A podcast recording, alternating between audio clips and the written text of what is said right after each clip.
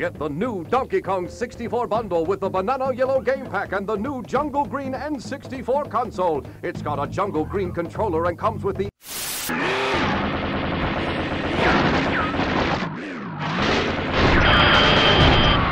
Yo, listen up. We will not live in a two-dimensional world. We won't go in one direction or zig where we can zag. We will walk through walls. We will take a look around us. We will not... be confined. We believe in the path of least limits. We won't be told how to view the world. We will experience true freedom. We will not compromise. We will live the game through our hands. We will be in control of something. We will change the system. It's Ferret64 with your host, Yemi the Ferret.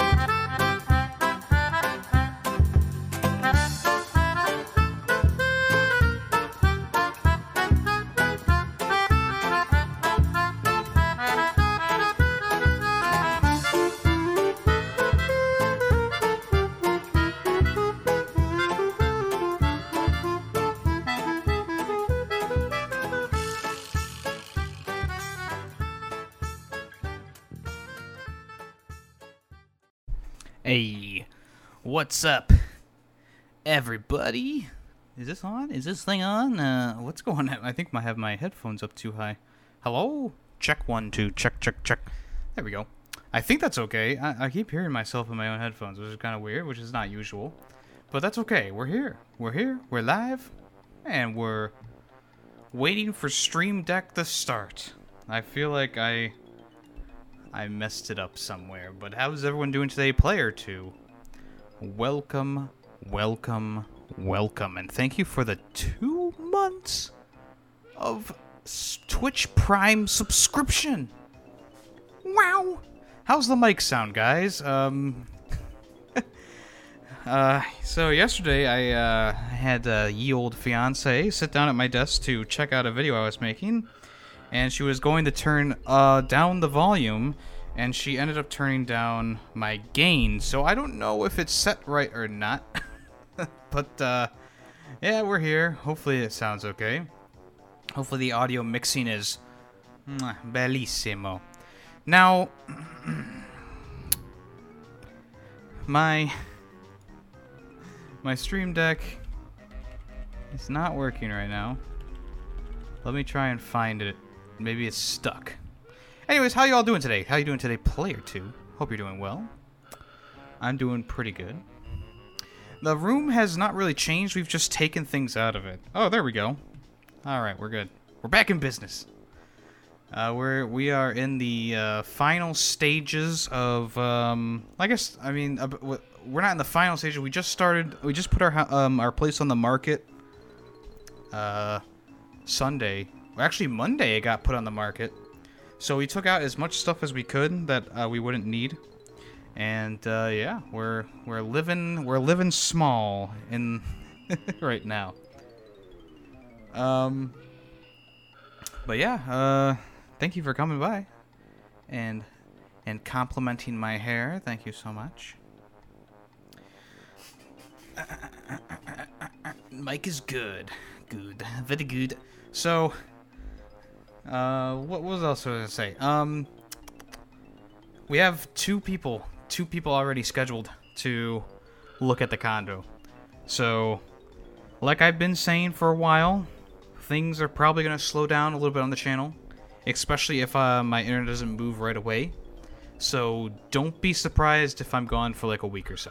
You know. Yeah, we're looking to get into a bigger place. This place, we just outgrew this place, and we want a place for the dog to run around and have fun. You know, the usual things. But yeah, we're here, we're live right now. Tomorrow, no, Friday.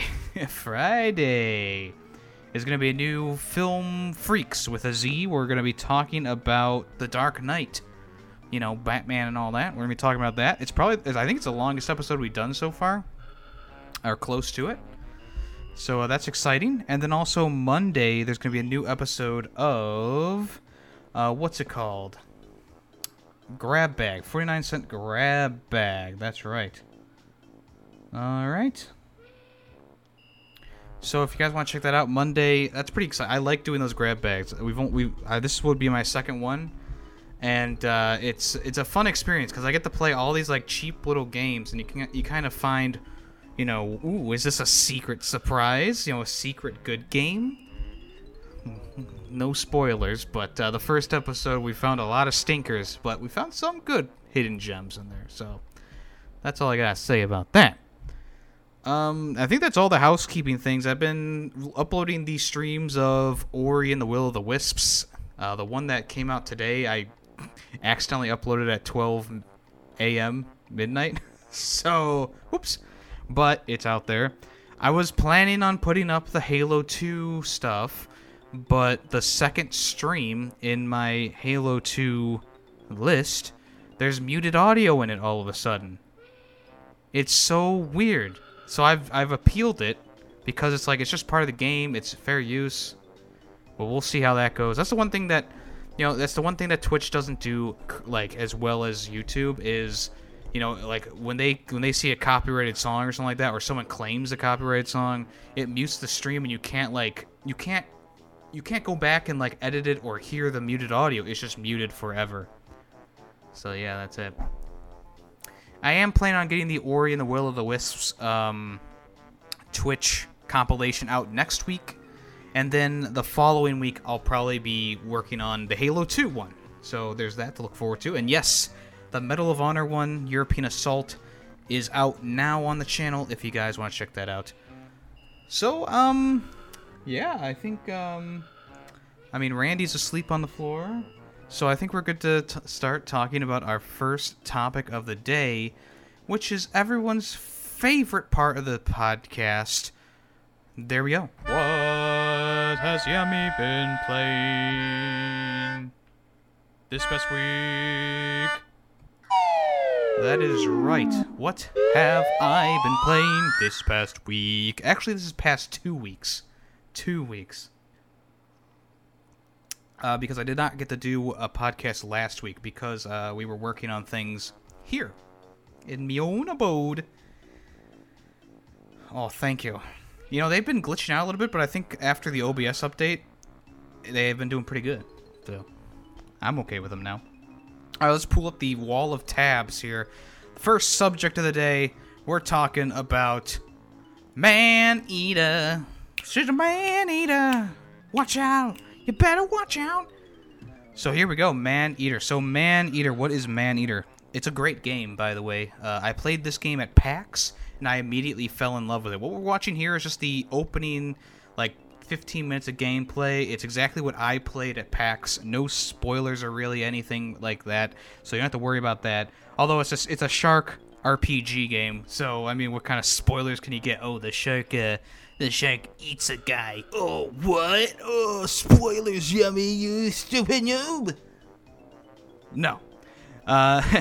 The game is a breath of fresh air in an oversaturated market of RPGs and games like that. I'm gonna be honest with you guys. I bought this game with the Epic on the Epic Store, and I heard. I mean, Chronoside was saying he was having problems with the PS4 version, but the Epic Store version worked really, really well. I didn't really run into any glitches or anything like that. But the gameplay is so addictive. It did get a little repetitive after a while, but I was playing for like 3-4 hours straight, and right now, like, even with the newer games that have come out this year already, like Doom and stuff like that, I haven't been playing much of them. Spoiler! Oh, that's it's hard to say, but yes, I haven't been playing a lot of Doom or anything like that. The other games that have come out earlier this year, but Man Eater, I would play for like 3 or 4 hours at a time. I would get massive amounts of progress. I was doing the 100% stuff, and guess what? Epic Store and this game for the PC version doesn't even have achievements or trophies. So I was doing it all because I was having fun, and that speaks volumes for this game. Because if I'm not enjoying a game but the trophies are easy, I'll barge through it. Oh my God! Look at them big old bitties. Jesus. Thank you for the bits. It's all right if I am sorry, haha. You deserve it all. Well, thank you, Player 2. I appreciate the 97 bits. I appreciate that. It looks like countless hours of fun. Yes, it is. The only thing is, I finished the game, of course. I did 100% of the game. The end game content, there was really no end game content. It's all just like, once you do the 100% in each area, it's kind of done. You know, I got, the last thing I had to do after I did it 100% of all the areas and I got the story done is I had to get the, my notoriety level all the way leveled up or some, or whatever it's called. Infamy level, that's what it's called. Oh, thank P2, you're gonna make me blush. I think it has MMO possibility, or would it not suit the game? MMO? No. I don't think that... I wouldn't... No. No. I don't think that would be a good idea. So like I was saying, the 100% for the game is actually relatively easy. So if you are a trophy hunter or achievement hunter, you're probably going to want to pick this game up just because, I'm a huge fan of getting trophies, right? But I think you get drawn in by the ease of the trophies, but you stay for the hours of fun and interesting gameplay. The areas in the game, each one of them kind of has their own vibe to it. After the initial area in the game that you're seeing now, you get dumped into like a bayou, and from the bayou it kind of elevates into like a higher class area, and then there's like an area that has like a run-down sea world, and then there's an area that is just like, it's the Gulf Coast, so it's a huge area with like sperm whales and humpback whales and orcas and stuff like that. It's really cool, and I love the visuals in this game. Now, me personally, I'm spooked out by water, guys. You know, I'm not a huge fan of the underside of boats, but I love sunken ships. You know, I'm not a huge fan of swimming, but hell, I'll play this game for 3 hours on end, you know? I'm not a huge fan of, like, water stuff, and I think it all stems from the movie Jaws. When I was a kid, like, watching Jaws, my mother had it on, and she was like, you can't play Roller Coaster Tycoon, you have to watch this movie. And I was like, why? I don't want to watch this movie. So I ended up watching Jaws, and it scared me to not like water. It also probably stems from when I was, we used to have a little, like, family boat, and you would drag an inner tube behind it, and the inner tube sunk, and I sunk, and I was pretty scared after that. Anyways, that's besides the point. This game is good, though. It made me get over my fear of the unknown depths of the ocean, right? There's a lot of conspiracy theories about the ocean. The biggest one being the Titanic, the smallest one being about how deep the ocean actually is. And as we all know, The Meg, which is a movie that stars Peter's daughter. No. The Meg explored the possibilities of underwater sea life past where we can possibly know. This game is not like The Meg because it's actually good. Exactly. This game is actually good. It's not like The Meg in that aspect. It's actually a great game. So, what are the different things you can do in this game? All right, so you hunt fish, turtles, humans. There's also predators in the water as well. So there's like barracuda, there's great white sharks, there's makos, there's swordfish, there's mako tsunamis who want to duel you. No. No, there's a lot of different things, like, and each thing kind of gives you different resources. So there's like the diamond stuff, I'm not sure exactly what it's called. There's the yellow blobs, which are like, and the red, like, DNA strands. Those are all different things for leveling up your shark. So there's different things that you earn to upgrade your shark. So there's different, like, skins, there's different special abilities. The first ability you get is the sonar ability, which I had on through my entire playthrough because I loved finding those secret things and stuff like that. There's also, like, extra health, extra air when you're on land, extra like endurance while you're there's a lot. Okay, I'm not gonna name them all off. I used a few of them. I didn't change mainly from what I was using. Now the skins, on the other hand, I changed those a lot. There's 3 different skins in this game, and I'm sure that there's a possibility for like DLC or something like that to add more skins to the game. So there's the Bone Shark, there's the Shadow Shark, and there's the Electric Shark. I use the Bone Shark the most because it helps with fighting boats and stuff like that. So each part of your body gets a different skin. So your head, your main body, your tail, and your jaws all have, you can equip them with different things. So you can mix and match stuff, but you get a special bonus if you put them all together. So I use the Bone Shark a lot, and of course you earn those by killing hunters, killing specific hunters, doing specific objectives, you earn them, and leveling up in general. So I use the bone stuff, like I said, it was probably the best for taking out hunters and stuff like that, boats. Towards the end of the game, when I was fighting more difficult, underwater bosses, there's actually the Great White Whale is in this game that versus Captain Ahab, right? So I used the Electric Shark for those fights because it had a lot of stun capability, it had extra damage underwater, etc., etc. So there's a lot of mixing and matching you can do. So you go to the grottos to level up and stuff like that. And it's one of those things that it's a very natural progression system. I felt really overpowered by the time that I got to the end of the game. Like, I had maxed out my shark's level. I had upgraded everything to the highest it could be just from doing everything 100%. And I like that. You know, you could just speed through this game, get to the end, but you'll have a tough time with the end boss because you haven't done anything in the game. And a lot of people will be like, oh, that's bad game design. No, it's actually good game design. It seems like a natural progression to me when I'm, you know, going from a baby shark, a bull, to being a full-grown shark. And it was very fun. It was very fun. The grind was, there wasn't really even a grind. Just while you're swimming, eat random things. You get the resources. You level up every so often when you go to a grotto, and there you go.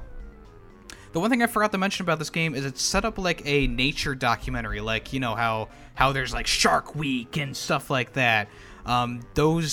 Those things, it has like that kind of style. There's like a narrator who talks to you when you do specific things, and the cutscenes are set up like, you know, you're watching a nature documentary, right? You're talking to Pete, and there's like an interviewer with him, and they're talking with him. So it's set up really a really fun way, and I think that was the best way to do it. The game was $40, so it's actually less than most games that you'll buy nowadays. And I think that is well worth $40, you know? I don't think it would have been worth $60. I think the developers knew that. Tripwire is good with that kind of stuff, with pricing their games. I mean, a lot of companies would be like, just ship it for $60, we'll reduce the price half a year later, you know? But this game, they shipped it out honestly, and I honestly say that it's a great price for what it is. Now, as you guys probably have seen, you know, the graphics aren't anything special for, like, the character designs and stuff like that, but once you go underwater, see the underwater stuff, it makes everything a lot better. You know, the graphics are amazing underwater, and I think they really did a great job with the underwater stuff, but they also did a good job with, like, the, you know, above water, you know, like, there's cars that drive on the freeway above you, or, you know, just the details on, like, the things that are around the area. Oh, this is actually the end of the gameplay here. Uh-oh, we better hurry up and finish up our conversation. What else can I say about this game? I love this game. It's just a great game. Like I said, I just wish that there was more end-game content, you know, something to keep you going that's not just, oh, you know, eat as many fish as you can, you know, fill up me hearty, fight some orcas, you know. Yeah, just one of those things. It's like, I wish there was some more endgame content. I'm sure that they'll put out DLC and stuff for this game, maybe add an extra area or two through DLC, which I don't mind because there is a lot to do in the base game itself. I think counting just everything that I was doing, I want to say that it took me about 20, 30 hours to beat the game. I think about 20 or 30 hours. I'm not sure exactly because I don't time myself. I just play when I have time. And this was one of those games that I wanted to go deep into. You know, I was really excited for it, and I've been waiting for it since I played it at PAX to come out, and now it's finally here. And I remember seeing the reveal of this game at the Game Awards, and Coco being like, that looks bad. No, it's actually really good. It's actually really good. So I'm excited that this game came out, and to be honest with you guys, it's probably my favorite thing that I played this year that came out this year. Doom Eternal's fine. You know, I think after a while it kind of lost its charm to me. And Nazi Zombie Sniper 4, Zombie Army 4 isn't bad, but I like this way better. And this was a really fun experience. Will I play it again? I don't know. You know, I don't think there's really a reason to play it again, but I think that there's a good reason to do the 100% because it's just so much fun. What's the different things you can get with the 100%? So there's like hunts and stuff like that. There's also like a bunch of like collectible stuff as well. So there's finding underwater caches, which will give you tons of XP. There's these landmark signs that you can eat, and it shows you like a special thing in the game. Like there's a lot of different like Easter eggs in the game. So the one that made me laugh the most was the 3 shells from Demolition Man were in this game, and you ate the sign. And he's like, no one knows still how to use these 3 shells. You know, it was just hilarious. There's a bunch of different stuff in this game. So in terms of like landmarks that are all they're all pretty funny. There's a lot of funny ones. Also in the game, there's license plates. Some of them are in really tricky spots to get, like up in the air. Like there's some that are on top of buildings, and a lot of them are just kind of hidden underwater. And then there's also albino fish that you can find that will give you extra XP as well. Just a lot of fun stuff to find, you know. To me personally, this game is really close to like a 10. I think I'd give it like an 8.5 though. I think that there's a few things that they could have improved a little bit, like the animations and the graphics on the human characters. And I also think that the guy who narrates, he says the same thing every time you open a cache, and there's like 15 in each area, so it gets really annoying there. And then there's also just a few minor glitches that I ran into. Nothing so worrisome that I'm like gonna bash the game for it. But other than that, I think and plus the end game, there's not enough end game content, so that justifies an 8.5 for me. Like I said, I would give it a 10 if it wasn't for those few things there that I already talked about. So if you want to, check out Man Eater, look at some gameplay. If it looks like the game for you, go ahead and grab that. It's a really fun game, and to be honest with you, Tripwire hardly ever lets us down, so it's good that they're still alive and kicking. All right, we're moving on to Halo 2. Yes, that's right, Halo 2. Halo 2 is the follow-up to the revolutionary Halo Combat Evolved. That's right. Halo 2 adds a lot of things. Let me start off by saying this is the first time that I played Halo 2. I have never played Halo 2, not at a friend's house, not on a PC, not on an Xbox, etc., etc. When the Master Chief Collection came out, I knew that this was going to be one of the games that I really, really wanted to stream. And we did. And I got through the game. I actually liked it a little bit better than the first game. I think the dual wield is a really great idea for the series, and of course, I think they took it out by 3.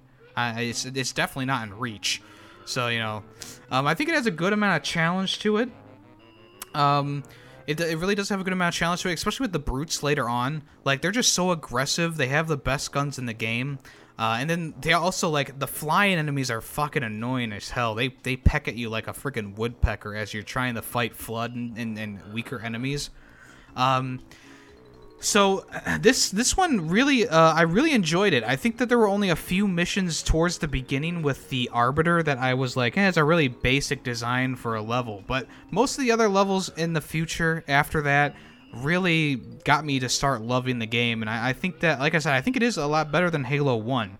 Now, Halo 1's story is still really good, don't get me wrong. I that was the one I grew up with. I played that for years after it came out, just because I didn't have money to buy an Xbox 360 or, you know, enough money to upgrade my PC to play the better versions of the game. Plus, I don't think Halo 3 ever, and maybe, no, Halo 2 definitely came to computer, right? But Halo 3 definitely did not. So I wouldn't even have been able to get the Halo 3, you know, at that time until I got an Xbox 360 when I was in high school, and that's when I played Halo 3 and Reach and stuff like that. But I never got to play 2. So like I said, the dual wielding capability in this game is really fun. Most weapons you can dual wield that are single-handed. So like the plasma pistol, plasma rifle, brute plasma rifle, the compact SMG pistols, etc., etc. And the compact SMG was probably the best gun in the game. It really was. Especially dual wield. It tore through everything. Player 2 says, I think Halo is not a good game. I mean, I'm going to disagree, but that's your opinion, obviously. When I was a kid, I played through the story, the multiplayer. You know, it was a complete package for me. And the story, like, even though it was a shorter story mode, I think that it still is a really good story mode. Obviously, we have to replay the game with, you know, me being a mature adult now, so maybe my opinion will change in the future. But that'll happen when it gets voted on. So, you know, we're waiting on that. This game was voted on by, or it was chosen by our Twitch subscribers, and it was voted on by the community in the Discord. So if you are not a part of the Discord, make sure you join that. We actually have a streaming vote going on right now, which is going to end at 5 o'clock after the podcast is over. Right now, Lord of the Rings Conquest is winning. But it's a really close one. It's a really close poll today. So if you want to, you can vote on that today. Like I said, if you're listening to this in the future when I've uploaded it to Spotify and YouTube, you missed out. But you can still join the Discord by clicking on the links below or doing !Discord.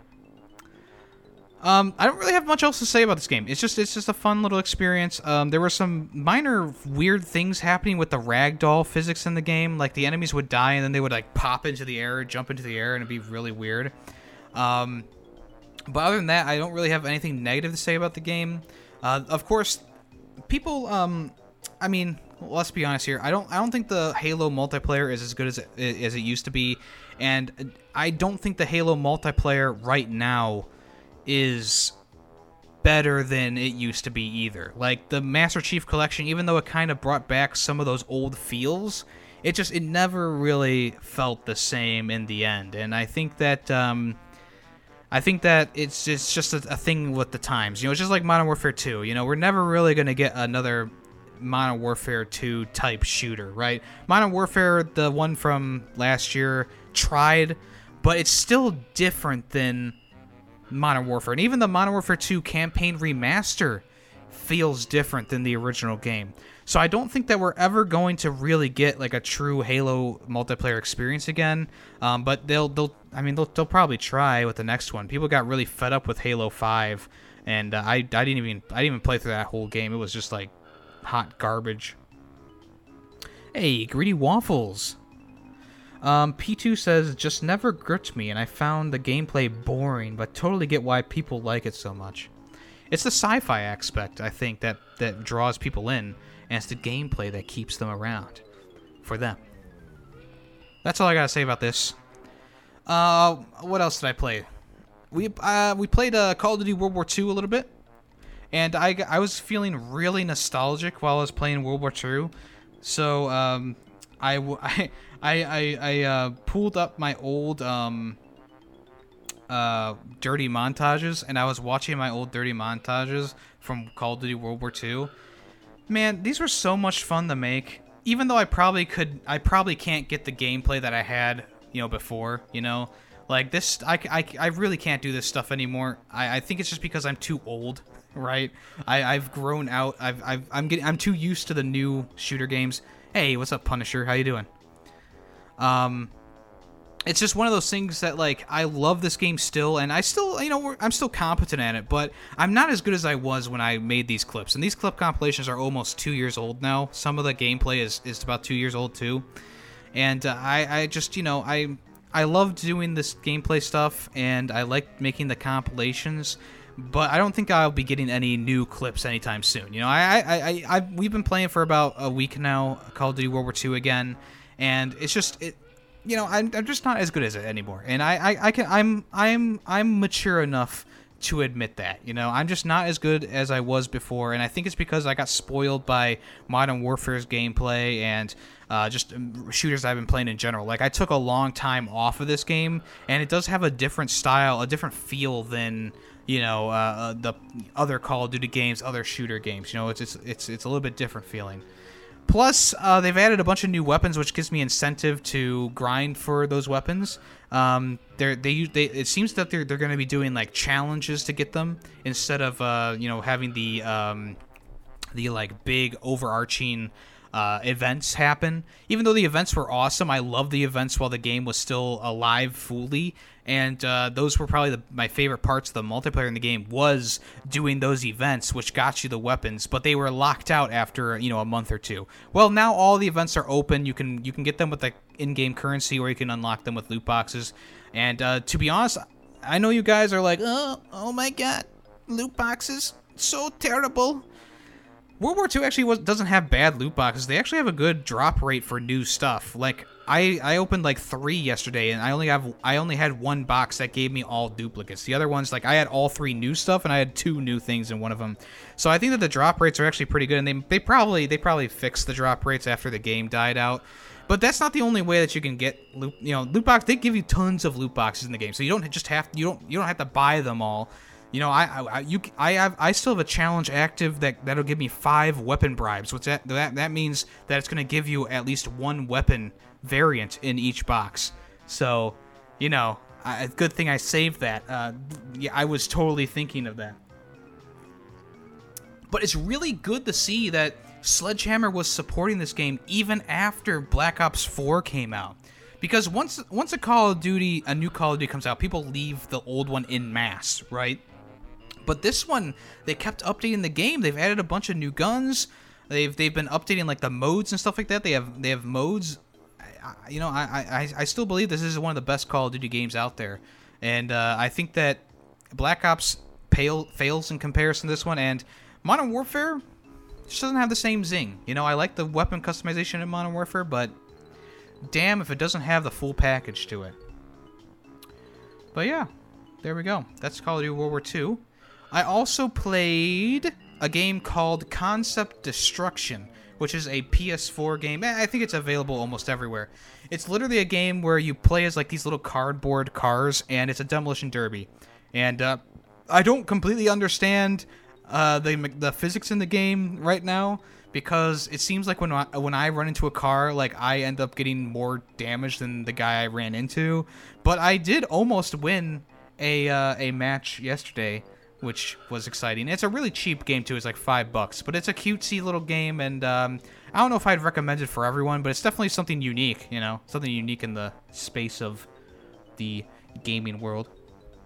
All right, so that's everything that I've played today. What have you guys been playing lately? Let me know in the comments below, guys.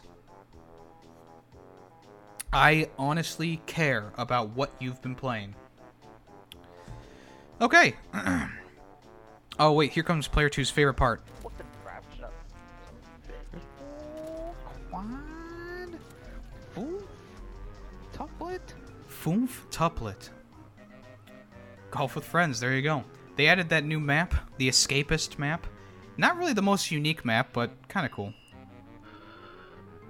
All right, let's move on to the news, guys. We're starting the news here. There we go. New Last of Us 2 gameplay and all that came out with the state of play that was last week. So I know, old news, but I didn't get to talk about this because I was busy last week. So, Last of Us Part 2, state of play. It was interesting. I'll give it that. There's a lot of things that I look at and I go, well, I mean, it's impressive, but it looks the same as Last of Us, right? Like, most of the gameplay mechanics look relatively the same. There are a few new things that they showed off in the game. Like, there's a rope that you can use to climb down ledges, and you can swing on it. It's nothing like the grappling hook from Uncharted, though. There's also, as you can see here, she's crawling through the grass. You can go prone in this game, guys. 10 out of 10 automatically. And there's also dogs in this game that can sense where you are, or they sniff you out, and they follow your trail, which adds a lot to the game as well. The crafting on the go mechanic is back. Obviously, your backpack is the never-ending backpack. It has so much stuff to it. You can see in the gameplay I'm showing right now, like, enemy reactions to you. It's, you know, it's not too bad. Like, it looks really nice. It looks almost, I mean, it's a little bit more realistic than maybe Last of Us 1. I just really hope that there's more than, you know, one choking, you know, animation or stabbing animation, you know, from behind, you know. It's basically Last of Us 1, but you can crawl now. Yeah, there's a few different things to it, like how the enemies react to your bullets and stuff like that are a little bit different. But yeah, there is a lot of very similar mechanics in this game. They didn't really, like, in this state of play, they didn't really show off anything so totally amazingly new that I was like, oh shit. Like, yes, I'm excited for the game. I really want to play it, obviously, after playing Last of Us 1 not too long ago on streaming for the first time, and I really enjoyed that. So I'm interested in this game, obviously, but I don't want something that's like people don't want it to be so different that they don't recognize it, right? But they need to add a few like new mechanics in the game, and maybe they're not showing it off because obviously it's just a state of play. You know, what are you so special that you need, you know, 50 different things in it? No, but I would have liked to see a little bit more variation in the gameplay, something different from what we saw in The Last of Us 1. And a lot of people have played Last of Us 1, obviously. You know? Yes, there's new zombies in the game as well. I don't remember where they showed that off. There's a few new ones in the game. I don't remember where that was. Was it towards the end? I don't think so. I think this is it.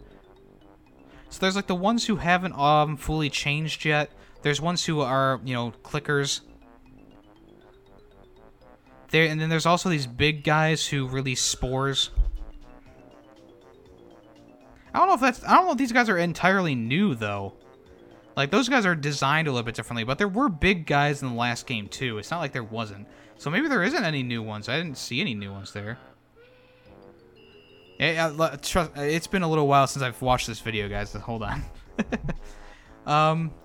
But you can just see from like the water, like the game looks beautiful, you know. Yeah, they were in the last one, but they were more like boss characters. But you can see how, like, the water effects there. Just the facial animation quality is way better. The graphics just look amazing, of course. She's holding a PS Vita. Yeah, I think this game's gonna be good. I like it. Whoa!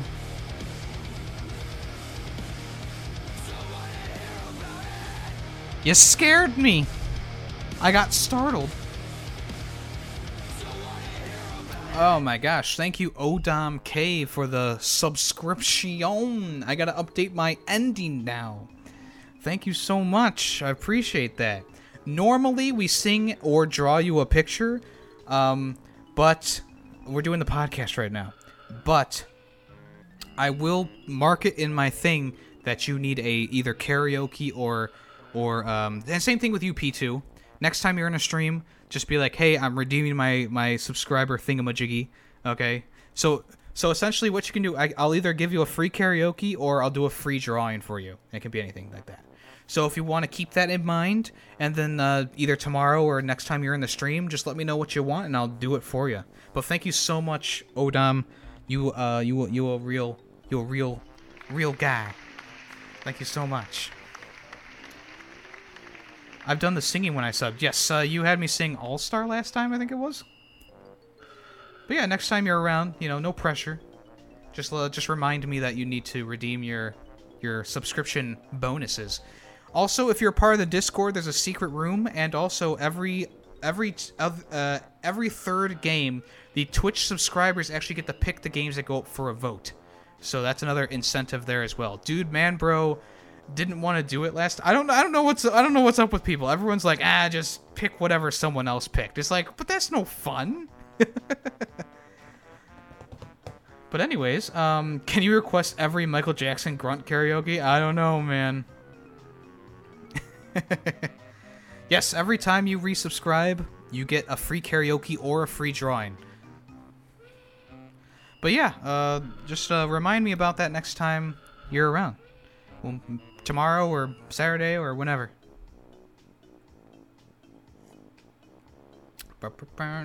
I think we pretty much covered everything about The Last of Us Part 2 gameplay. at the State of Play. I don't think there's anything else in here that's so crazy. I do. You know, I'm. Hold on.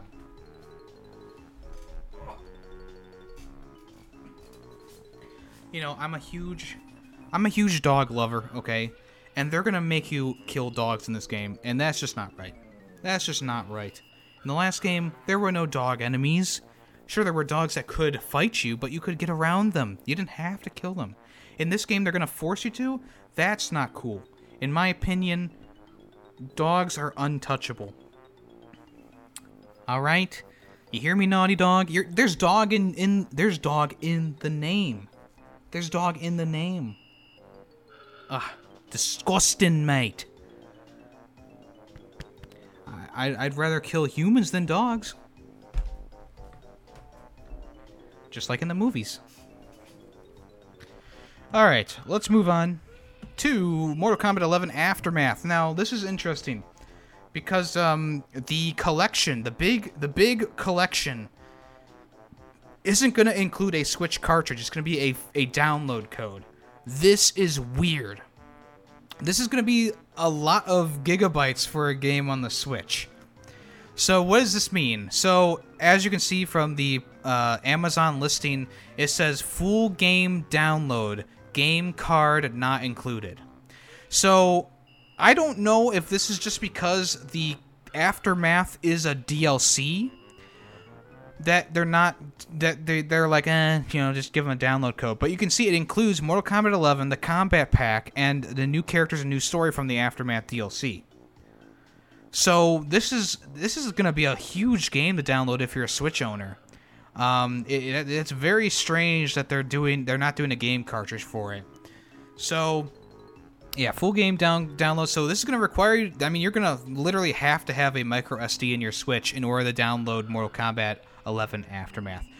So it's coming the 16th of June, and it's going to be about $60 for the collection, the Aftermath collection. I have not gotten the Aftermath DLC yet because it is just too much money. It's $40. That is like 80% of the original cost of the game, and that's just not right. You know, this is a DLC. It comes with 3 characters and I think like a 6 or 7 hour campaign or something like that. But still, it's for a game that's it came out last year. I played it a ton. I like the game. I love the game. I would love to play as RoboCop, all right? I would. Trust me. But $40 for a DLC. I just can't do it. I can't do it. I like NetherRealm. Don't get me wrong. They've made a lot of good games. They've made a few stinkers in the past, but I can't pay $40 for something like this. I'll wait for a sale on that one. The other characters, so you get Fusion and one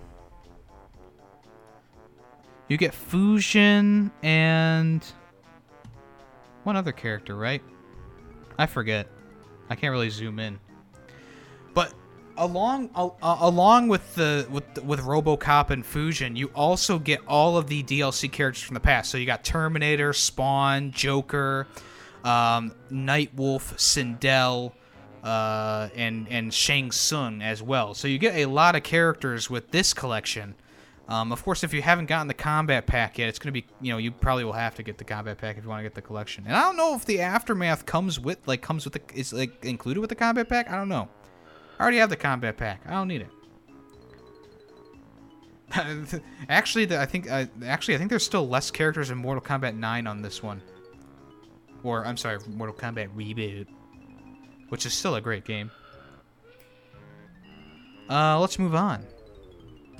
A lost NES game has turned up on floppy disks. That's right, 21 floppy disks had a game based on a Tom Cruise movie called Days of Thunder, which was a racing title based on the 1999 movie directed by Tony Scott and starring Tom Cruise. It was intended to be published by Mindscape, but the company instead released a different version of the game on the NES developed by Beam Software. It appears that Oberth's version started development earlier but was canceled. So Oberth actually unfortunately passed away, I think, in 2016. And he left his archives of video games he was working on back in the day. That had a bunch of, he had like a bunch of floppy disks and stuff. And someone put a floppy disk in a computer, and we found Days of Thunder unreleased gameplay. And there was like, it was a working, let me see here. The game was discovered by chance. The source code was spread across 5.25-inch floppy disks, all of which were readable, and the archivist named Rich Whitehouse found the source code, game data, and assembler. From this, he was able to compile the working ROM. So, let's look at the gameplay a little bit. So, it is a very basic NES, like, racing game, and I don't think Tom Cruise is even in the game itself. Here's the gameplay. You're just driving on a racetrack. I know, it's very, very exciting. There's a pit stop here. You fill gas and change tires. Very exciting. It's an NES game, guys. Yeah, that's definitely not Tom Cruise. So, yeah, it's an interesting find. I think that obviously I don't think anyone's gonna want to play this game. I'm sure there's people who do want to play the game, but me personally, it just looks like a racing game from the NES days, you know. Is it new? Is this newsworthy? Yes, it's Tom Cruise. There he is. This is before he changed his teeth. But it is interesting that someone found a working unreleased game in this guy's collection. You know, I'm trying to see when he passed away. Yeah, it doesn't. I think it was 2016 though. 2016. He died... Oh, 2012. He died in 2012 at the age of 59.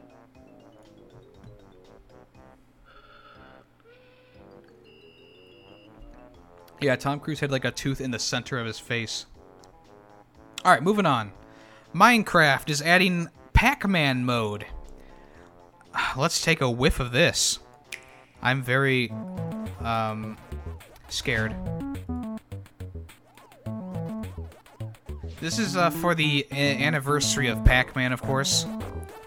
But here we are. You're playing as Pac-Man. You're running along, you're collecting dots, and you're running away from ghosts. Explore 10 3D levels. Compete for high scores. You got a watermelon. Build your own mazes. That's kind of fun, huh?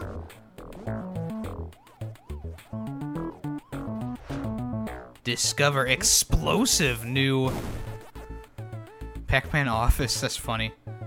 But yeah, it looks like it's like a complete game pack as well as a game mode in the game as well. So, kind of interesting. Oh, that ghost was a creeper. Minecraft Pac-Man available today. So, that's kind of cutesy, huh? I don't know if it's like terrifying like the news article says, but it looks pretty cutesy. I think that's cool.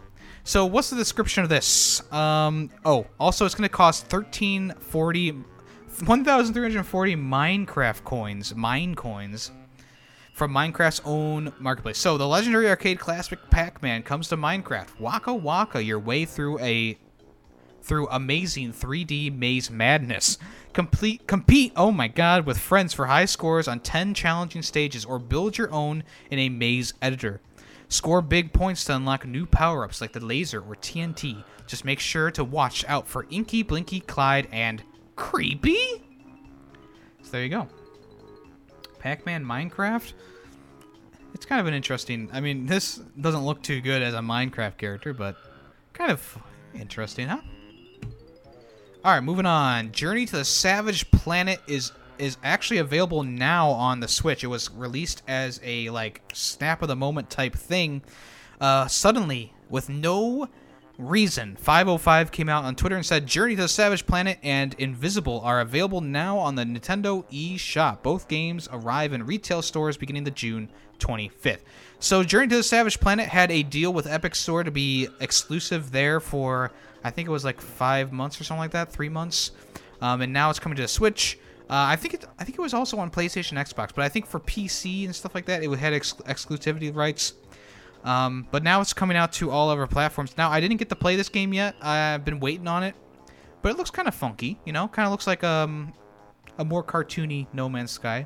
If you want to check that out, it is available on the eShop right now. It's going to take about 2.3 gigabytes of space on your hard drive. You can also play the game solo or online with a friend. And yeah, I think that's it. It's coming out the 25th. No, wait. A physical release is going to come the 25th of June for Switch. All right, moving on. I really skimmed down the news articles for this week, guys. Just saying. But I picked out the things that were my favorite. So Hotshot Racing. It's officially got a release date of June. I'm sorry. Is it June? Yes, June. It's officially coming in June. So Racing Apex became Hotshot Racing. Hotshot Racing stole all of our hearts with its gameplay style, graphic style, gameplay look. I'm excited for this. I think it's going to be a really fun and interesting game. It's going to be a really cool, racing game as well. Obviously, you see there's like a cop and robbers type gameplay mode, 16 tracks, a number of gameplay modes, alone or multiplayer, online and offline, 4-player local split-screen co-op. It's everything that you can desire in a game. So, once again, Hotshot Racing coming out next month. Still no official date, but at least we know what month. Punisher says, Minecraft is only good to build wonders and nothing else. Oh, perhaps Pac-Man, Labyrinth, and a Minotaur chasing you, but you have to survive, which means no weapons. So that Minotaur can do fatality on you. So, I don't play Minecraft, so I'll take your word for it. Alright, in a stunning turn of events, not really, PETA is not happy with Animal Crossing. Of course. So, we all know, I think that everyone kind of knows, PETA did like this in-game thing where they went to Blathers in the museum and they said empty the tanks over and over and over again. It's a video game. It's a fucking video game. What do they care about the animals' rights inside of a video game? What about all the insects? They didn't say free the insects. They didn't say anything about that. Huh? PETA? PETA's so up and down. Like, some days they're like, yeah, we're fighting for animal rights. We're taking down these people doing these bad things. And then there's other days where they're like, we're going to go inside of a video game and protest an owl. Yeah. There's lots of games that have gotten awards from PETA, like Cooking Mama. But the latest Cooking Mama was discovered to be like mining Bitcoin or something. So it's like, good job.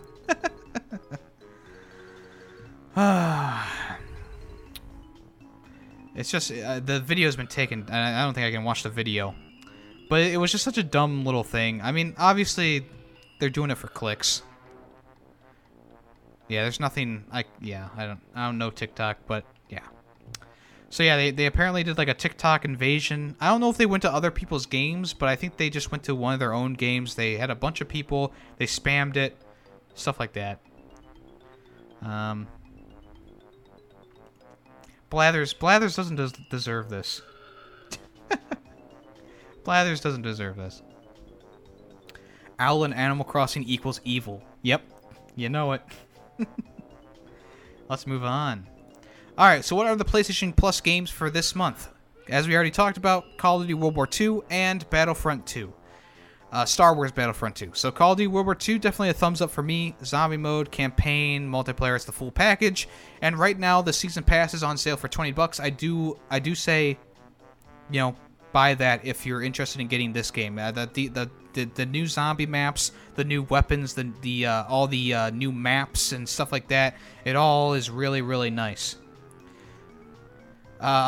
Amanda plays Animal Crossing constantly. Don't be fooled. Also, Star Wars Battlefront 2, as you guys know, had a very, very rough start, but now it's in, like, a playable state. I had to delete it off my hard drive because it was taking up too much space and I wasn't playing it enough, and also I wanted to play Call of Duty World War II.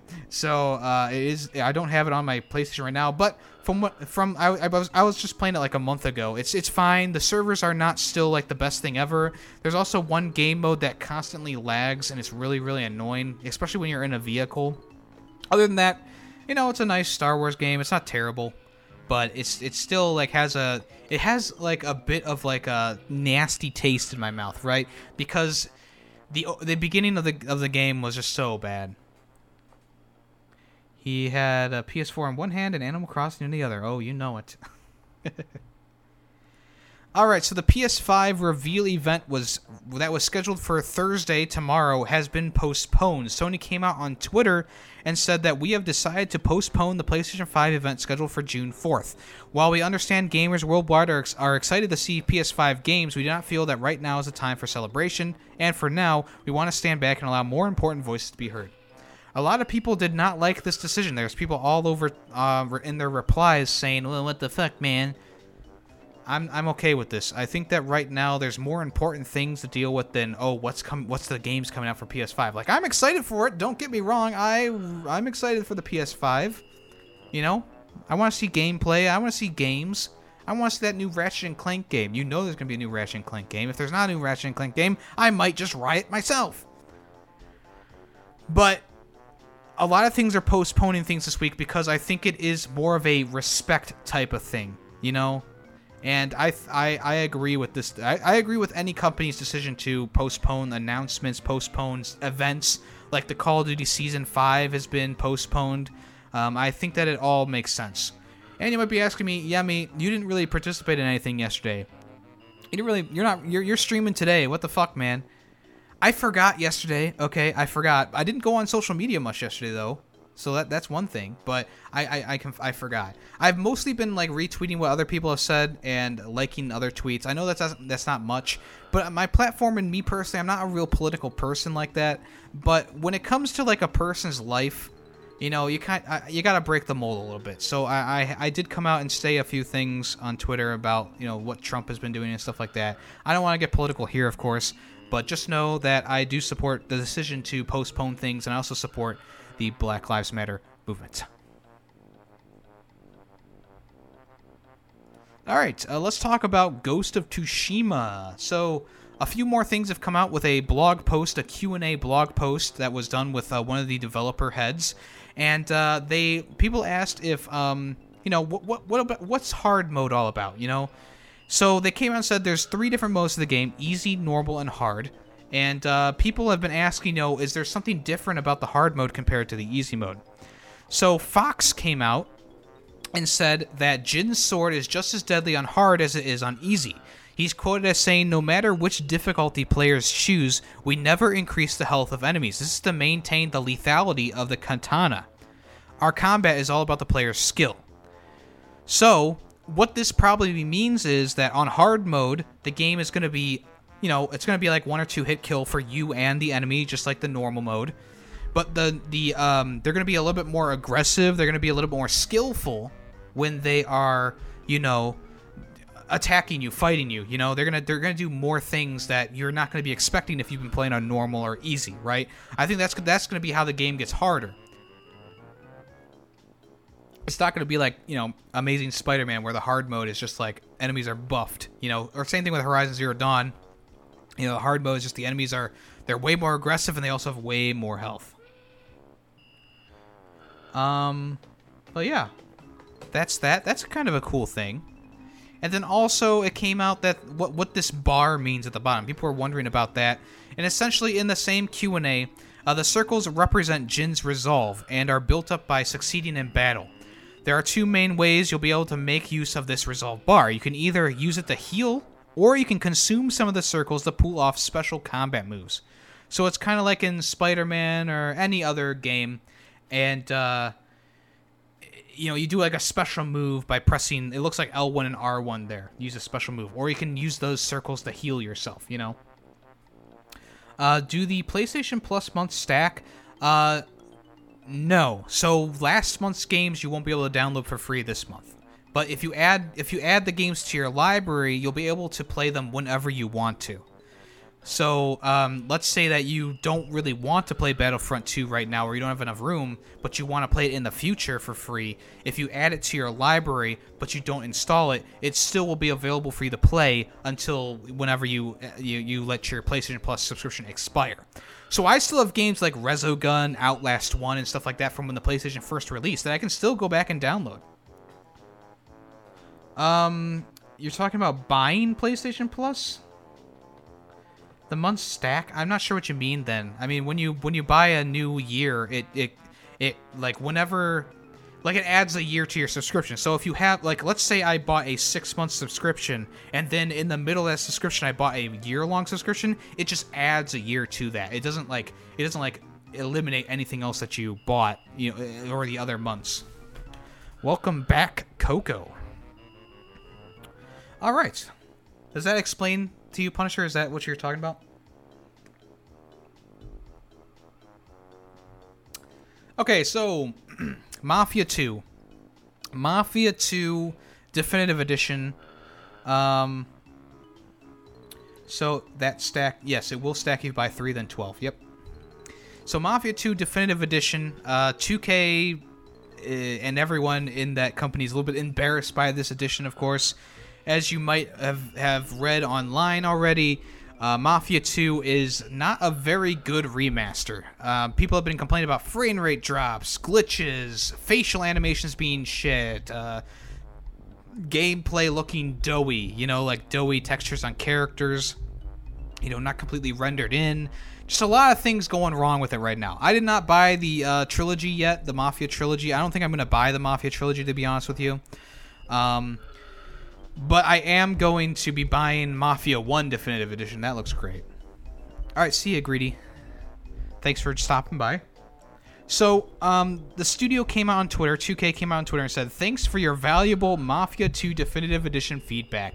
We're listening and working with 2K to support to continue to support your experience. Reminder, if you are experiencing any issues or questions, please get in contact with 2K support."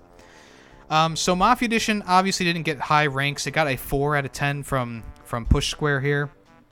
But they are planning on fixing it, I suppose.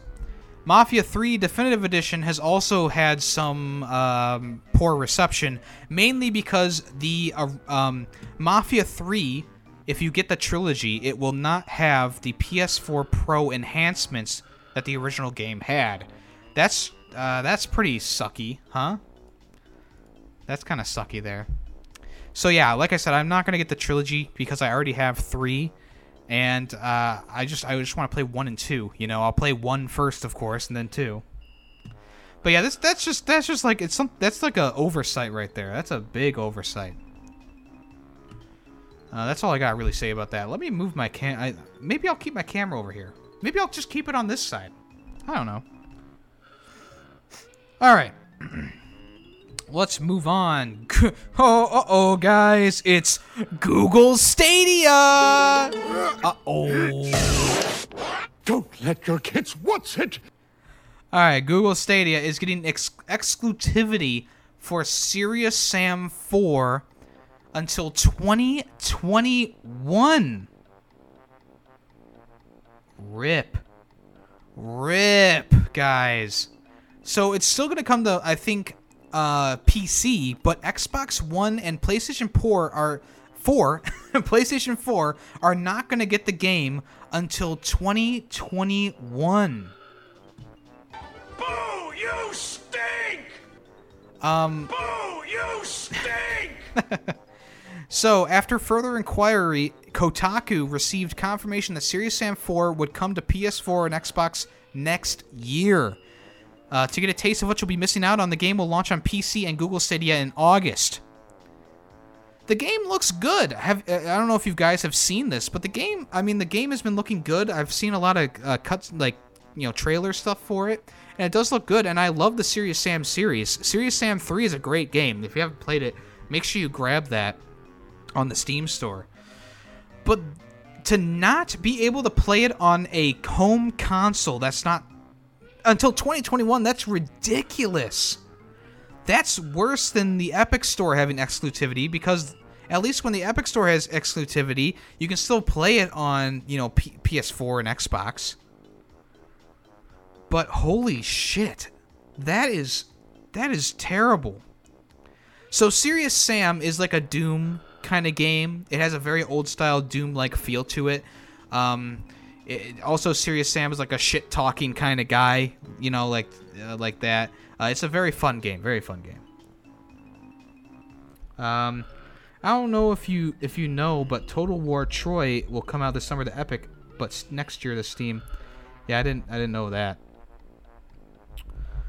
But, yeah, this kind of sucks for people who want to play the game on console. And Google Stadia, we've talked about Google Stadia a lot. It sucks. Google Stadia is so terrible that even now that it's, like, free to use, I'm still not going to use it. Like, you still have to buy a controller for it. If you want to play it on the TV, you still have to get, like, a Chromecast thing. You know, it's even though the service is technically free now, you still gotta buy the games, you still gotta buy the controller, you gotta buy this and that. It's like it's not worth it. All the games that are on Google Stadia have better versions on PlayStation, Xbox, PC. There's no reason to stream games from Google Stadia on your PC if you already have Steam or Epic Store. There's no reason to stream games on your TV if you already have a PlayStation 4, a Nintendo Switch, or an Xbox One. It's just facts. It's facts. It really is. Yeah, you can play it on your phone, but there's a limited number of phones that you can actually use with the Google Stadia controller and the service itself. So... Got him! Fuck you, Google Stadia. I hate that so much. It's not even worth it, you know? They were trying to sell this shit for top dollar back when it originally came out because they thought it was going to be such a good idea. It's not a good idea. It's not a good idea at all. In this day and age right now, it's just not a good idea. And I think developers know that. But why the hell is Serious Sam 4 being released exclusively on Stadia and Steam for the first... you know, how many months? The battle is ours to lose. It's dumb. It's dumb. I play Serious Sam on PC, so it's not going to affect me completely. But this is a slap in the face to every single console player out there. And I think that Devolver Digital made a huge mistake here. A huge mistake. I love Devolver Digital. Their games are the best games, dude. Look at Devolver Digital's list of games, and you find classic after classic after classic. Look at what's coming out from Devolver Digital in the future: Carry On, Disc Room, Serious Sam 4, and they're it hurts me here, right in my heart, in my ferret heart. It hurts me because I love Devolver Digital. Anyways, let's go ahead and move on to something else I hate. Madden! As I said before, guys, the NFL partnered with 2K to do arcade-style football games, right? So that means we might get, like, a VR game, another street football game, something that's just crazy, like a Super Mutant Football type game, you know? But it came out recently that EA Sports has extended their Madden partnership with the NFL until 2026 season. So that means at least until 2025. By 2026, how shit will their games be? I don't know. This just boggles my mind. Like, okay, so here's the thing. You know, obviously EA looks at... belongs in the trash. Right. EA and the NFL look at the reviews from major publishers to look at these games. They don't look at the user reviews. They look at the main publishers' games ratings. So Game Informer gave Madden 20 a fucking 8 or 9 out of 10. You know, GameSpot, IGN gave it like an 8 out of 10. A 9 out of 10, 10 out of 10s. It's like these games have sucked for so many years and they keep getting worse. The all-star mode in this game does nothing. quite literally, this game is just another hunk of trash in the pile of Madden games. Like, there was a point where Madden games were really good. They were probably the best around the 08, 07 games. And then because when the new generation of consoles came around, they just tanked, like, so hardcore. Greedy Waffle and I got this game very early on because we loved football, American football, NFL. And from the beginning, it just didn't feel right. The physics are way off. The game relies so heavily on scripted moments.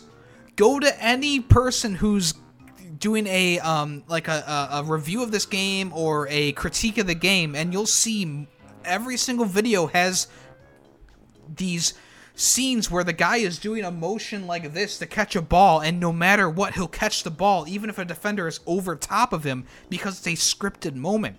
Same thing with, like, defenders who are going for an interception. Especially, like, I've had defenders, like, when I was playing this game, I had defenders go for interceptions when they were all the way down the field, and you would see them in the background doing this instead of trying to tackle the dude. Terrible. Yeah, one day of play. Yeah, it's terrible how they review these games. They always give them high marks no matter what. It's all the EA sports games, and it makes no sense. The only sports games that I believe deserve the ratings they get is the MLB The Show games, because that's done by an independent developer. For a long time, they were PlayStation exclusive, but I remember playing, I think it was like MLB The Show 2018 or something like that. Really good baseball game. I'm not a fan of baseball, so I didn't play it much, but it was a really well put together game. It had like a retro mode in it, and because the MLB gave it to this independent developer, they were able to do a whole slew of things with it. That's why I think the NFL giving the rights to, you know, do arcade style games to 2K is the best idea they've had in a while, because 2K is a great developer. They used to do the old sports games, and all those old sports games are revered. People love those games. So EA getting the Madden partnership with the NFL until 2026 and probably into the future even more, terrible idea. I'll drink to that. Alright, moving on. Iron Man VR demo is out now on the PlayStation. It's about 25 gigabytes. And you play through a Malibu tutorial mission. You have an interactive Stark Jet cinematic starring Tony Friday and Pepper Potts. Out of the blue, Stark Jet gameplay mission. Flight challenge optional mission, and you get to play the advanced combat challenge optional mission as well. So there's a good amount of content in this VR demo. It's pretty sweetie swag, I think. So let's see. So, not actual gameplay. You guys see that? If it's not actual gameplay, why do I care? Download the demo and get the molten lava armor for free in the game. Download the demo, available in the PlayStation Store. Really fast there. Come on. Alright, play and get the Molten Lava Armor Deco for the full game. So that's what it looks like there. Kind of cool. If you have a PlayStation VR, go ahead. I would recommend downloading this and playing it. Obviously, the game looks pretty fun. I packed my VR headset, but it's really ironic, right? As soon as we rearranged the downstairs area where I have my PlayStation, we open up a bunch of space, and I don't have my VR to play VR games. It's kind of like, ugh. But yeah, you can download that today if you haven't. So let's get into the new games coming soon. I have a game called Paradise Lost. This is a game that apparently World War II never ended. So let's take a look at that. You know me, I love World War II. We can stay silent no longer. The government has yet to make an official statement, but nonetheless, we must say it clearly. The world as we know it perished today. In their desperation, the Nazis unleashed nuclear weapons on their homeland and Poland, which has been under occupation for the last 20 years. We suspect that most of the soldiers on both fronts have perished. Only time will reveal the scale of the damage and the next steps of the Third Reich. Once again, we have seen the enemy is prepared to push humanity. What do you mean I forgot about you? Return. Reports from the continent paint a grim picture. We pray for our soldiers who have fallen fighting evil. We pray for the Polish people who have suffered enough under the yoke of the Nazi terror, persecuted and decimated for 2 decades. We pray for those who have survived. May they find the strength to persevere and prove that life can overcome death. It's my podcast, Punisher. I'm not talking about you. We do not know what tomorrow may bring, but we must believe that there is still a hope for humanity. We promised that we would be here for you until the very end, serving truth and our ideas. So graphically, this cutscene looks pretty impressive. May the Lord watch over us all. No gameplay. Okay. Paradise Lost is the game. No gameplay. Alright, see you, Player 2. Have a great night, and I'll see you later. So, but you could have... bring out the SpongeBob meme. But you could have mentioned it! Oh, calm down, Punisher. So there's really no information about the game yet. There's a small press release that says Paradise Lost is a mystery adventure game telling the story of a 12-year-old boy who finds a mysterious Nazi bunker while roaming a post-nuclear Polish wasteland. Your choices will gradually affect the game's characters, but also its visual style, environments, and sound effects. So it seems like it's going to be like a heavily story-based game. I don't think that's a cutscene. I think it's just a cinematic, Coco. So it's probably gonna. The main game's probably gonna look pretty good. Kind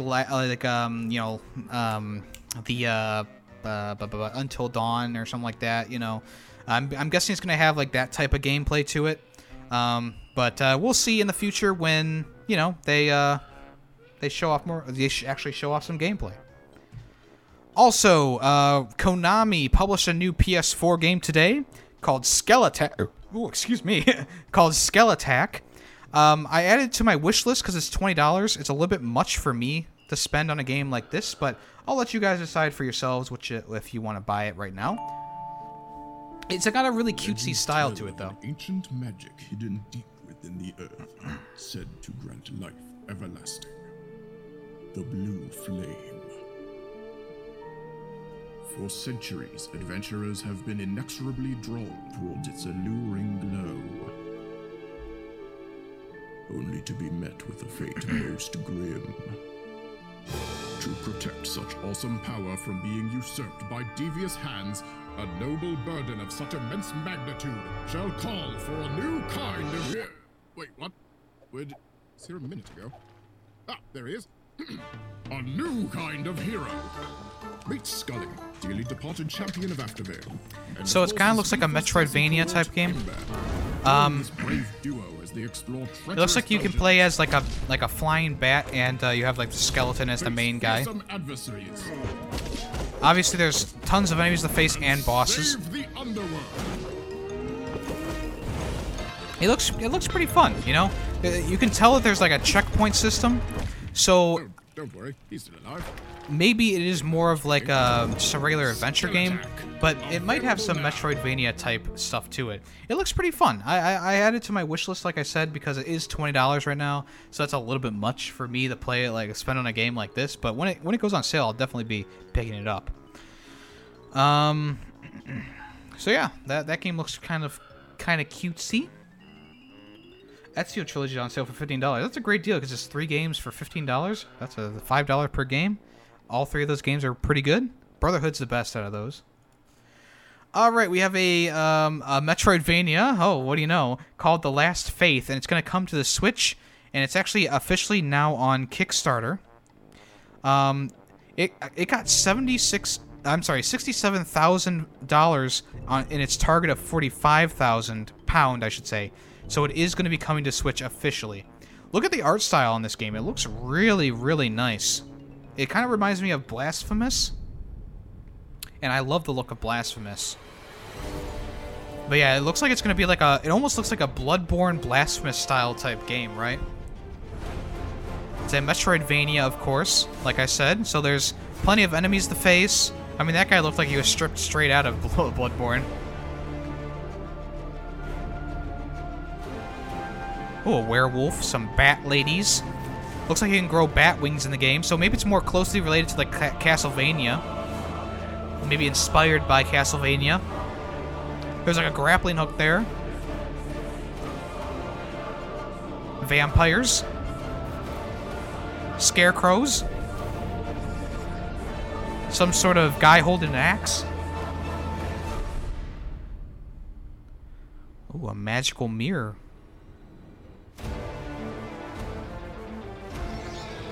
Whoa.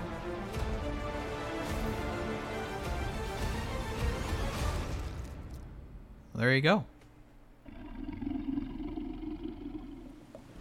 Ruh-roh! It's the blue eyes. No, that's not the blue eyes white dragon. The Last Faith. That's what this game is called. Like I said, it already got funded on Kickstarter, and now it's officially going to be coming to the Switch. And I think, I mean, I don't know if it's going to be coming to any other consoles as well. But that looks really, really cool. It's developed by. Let's see who it's developed by. Let's go to their Kickstarter here. Oh, there's still 15 days to go if you want to back it. Oh, it's up to $139,000 now. So it's being developed by Kumi Souls Games. So, yeah, you can pledge support. $4 or more will get your a thank you from the team. $8 or more will get your name in the credits and a digital wallpaper.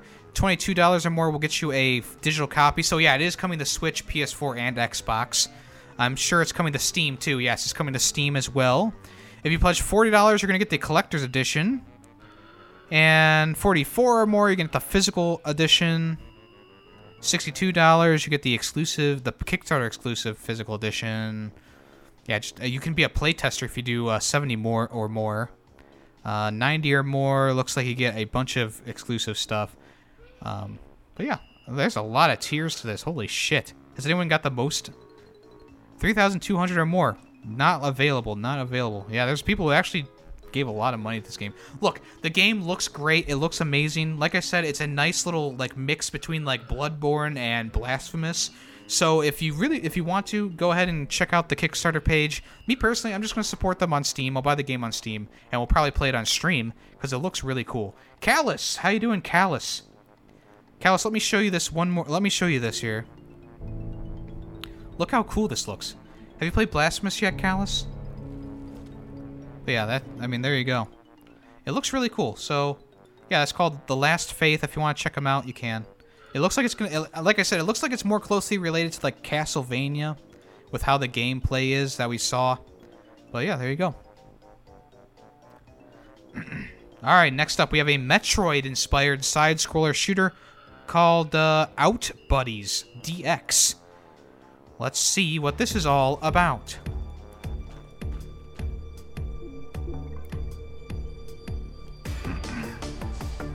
So it looks like he had a scanner there. He has like a gun here. Looks like he can like make platforms. Obviously he can go into a ball too. He's fighting some sort of giant monster and an alien ship. Out Buddies DX, coming soon to Switch and Xbox One, so it's not coming to everything, huh? Weird. Let's see the description on this one. This one doesn't look too bad. Enter Baalam, a sunken city of old gods located deep in the South Atlantic Ocean. In the wake of a shipwreck, adventurer and maritime archaeologist Nicole Bernstein regains consciousness 36,000 feet under the sea. He has severely been wounded and unwillingly connected to a supernatural buddy unit. Searching for answers about his displacement, Nikolai digs deep into the lost Undercity, gradually realizing an ominous presence lurking in the shadows. So, yeah, I mean, it doesn't look amazing, but it kind of has like that Metroid, that old Metroid-type gameplay vibe to it. Check that out if you want to. Next up, a Donkey Kong-inspired platformer is awaiting you called Castle Kong. Don't tell me how the hell Nintendo hasn't brought this game down, but you guys will see what I mean by that. So there's a guy saying, I need your help. And the king has stolen the princess. He goes up. He goes up. He drops a ladder. And you get to go up and try and save her, right? You're collecting items as you go up. You're killing ghosts and enemies. It is very similar to Donkey Kong for the old arcade cabinets. Like I said, I don't know how Nintendo's okay with them using the word Kong as well, but whatever. It's coming to Steam and the Switch on the 5th of July and the 5th of June on Steam, so it's already out, or it's going to be out soon on Steam.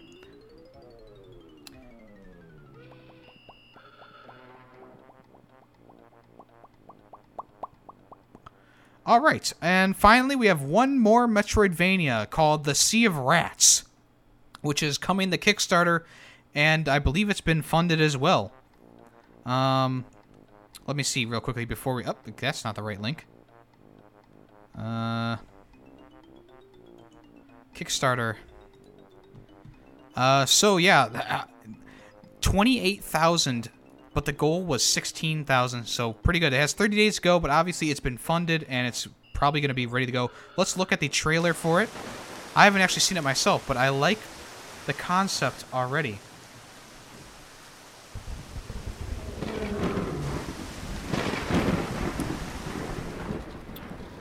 So as I said, this is another Metroidvania. It seems like we're having a Metroidvania renaissance right now. So they have anthropomorphic rats in the game. Ooh, a Dracula-type rat.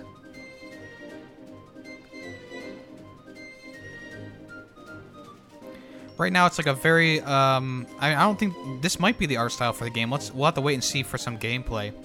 Ratroidvania! So it does have a very nice art style to it. It looks like everything's hand-drawn, of course. Killing enemies, looting chests. Enemy placement is definitely Metroidvania. Oh, there's a Quab! Mr. Quabs, no! Yeah, hand-drawn animation, kind of like Cuphead. Obviously, it's a little bit different than Cuphead, of course.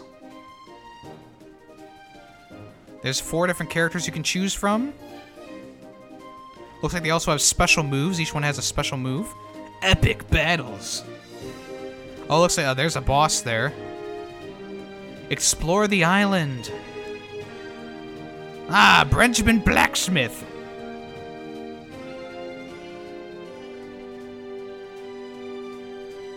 Trade and master new skills. Yeah, it looks like you can buy skills with the money you earn. Oh my.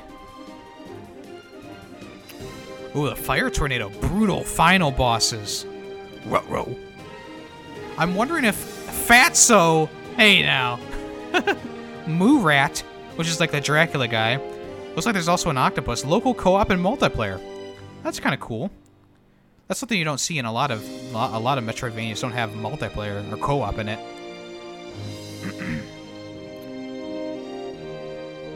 Curse of the Sea Rats. There you go. So it's going to be coming to pretty much every platform you can think of right now. Pretty cool. Pretty cool indeed. I'm glad I saved that one for last because I like that one the best. There you go. And that's going to do it for today's episode of Ferret64, guys. I'll be back in the swing of things once again. Like I said, don't be surprised if... There's a time where there's like a little while where I have to take like a siesta, you know, I have to take a little bit of a break because of moving or something like that, you know. I'll keep you guys in the loop. If you're not a part of the Discord, make sure you join the Discord to keep in touch with me and know everything that's going on. Obviously, there's a few things in the background going on right now as well that are going on. So if you want to join the Discord, the streaming game vote is officially closed, guys. So the next game we're going to be starting tomorrow is, drumroll please, it's going to be Lord of the Rings Conquest. There you go. Lord of the Rings Conquest is going to be the next game we stream tomorrow. So I hope to see you guys there for that. A game from my... I was not really childhood, more like high school days. So there you go, got 6 votes. So cool beans. So I'll see you guys with that tomorrow. That's on the Xbox 360. So there you go. I think that's about it. I really don't have anything else to say.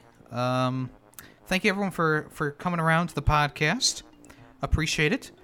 Big thank you to Player 2 and Odom for the subs. Player 2 resubbed for 2 months, and Odom is a new sub to the channel, so I gotta change my end screen now. Probably won't do that till the weekend, but I appreciate them nevertheless.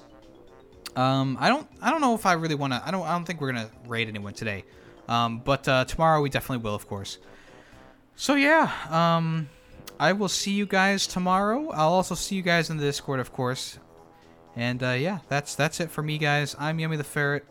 Thank you once again to everyone who showed up to the stream today. Punisher, Callus, Coco Gamer, Greedy Waffles, Player 2, Odom, and anyone else that I might have possibly missed. Nothing personal. Just me being a stupid noob. Alright, guys. Thank you once again. I am Yemi the Ferret, and I am out of here. Bye-bye!